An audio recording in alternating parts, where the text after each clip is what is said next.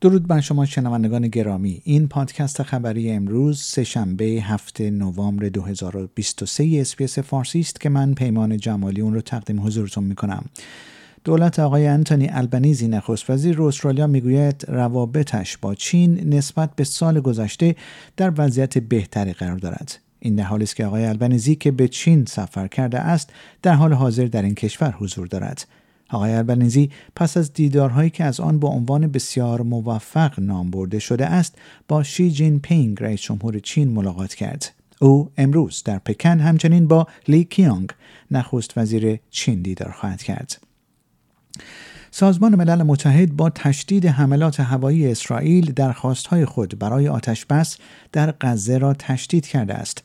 سازمان ملل سرزمین فلسطین را به عنوان مکانی توصیف کرده است که در حال تبدیل شدن به قبرستان کودکان است.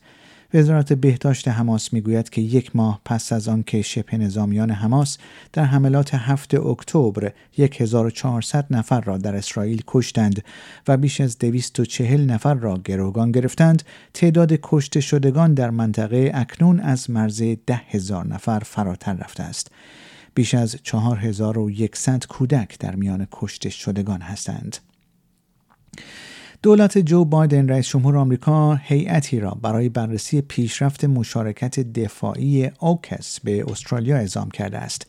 این هیئت به کنبرا پرواز کرده است و پیشرفت در ستون یک این توافق تاریخی برای فروش تاریخی زیر دریایی های متعارف هسته‌ای به استرالیا را بررسی خواهد کرد.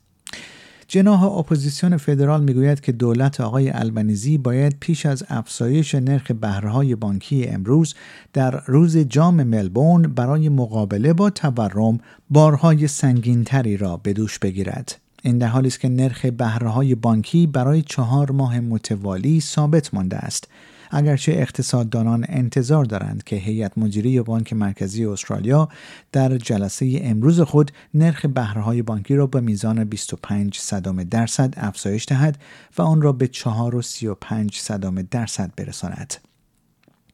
جوامع گوناگون به پنج نفری که در اثر یک تصادف رانندگی در یک میخانه واقع در مناطق روستایی ایالت ویکتوریا کشته شدند ادای احترام کردند پراتیبا شارما زن 44 ساله پوینت کوک به همراه شریک زندگی خود جاتین چو سی ساله و دختر 9 ساله آنها انوی به همراه یک مرد 38 ساله از منطقه تارنیت و پسر 11 سالش در جریان این حادثه کشته شدند.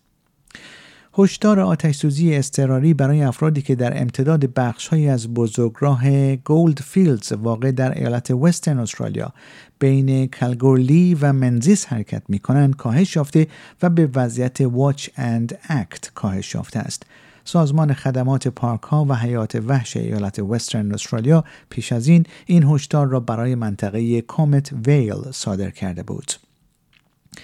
در ایالات متحده آمریکا نظرسنجی های جدید نشان می دهد که جو بایدن رئیس جمهور دموکرات دقیقا یک سال قبل از انتخابات ایالات متحده در پنج ایالت از شش ایالت مهم میدان نبرد از دانالد ترامپ پیشتاز جمهوری خواهان عقبتر است.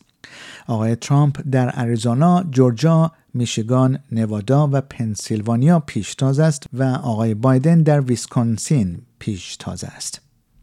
و امروز جمعیتی بیشمار با کلاهها، لباسها و کت و شلوارهای رنگارنگ برای تماشای مسابقات اسب سواری موسوم به جام ملبورن یا ملبن کاپ.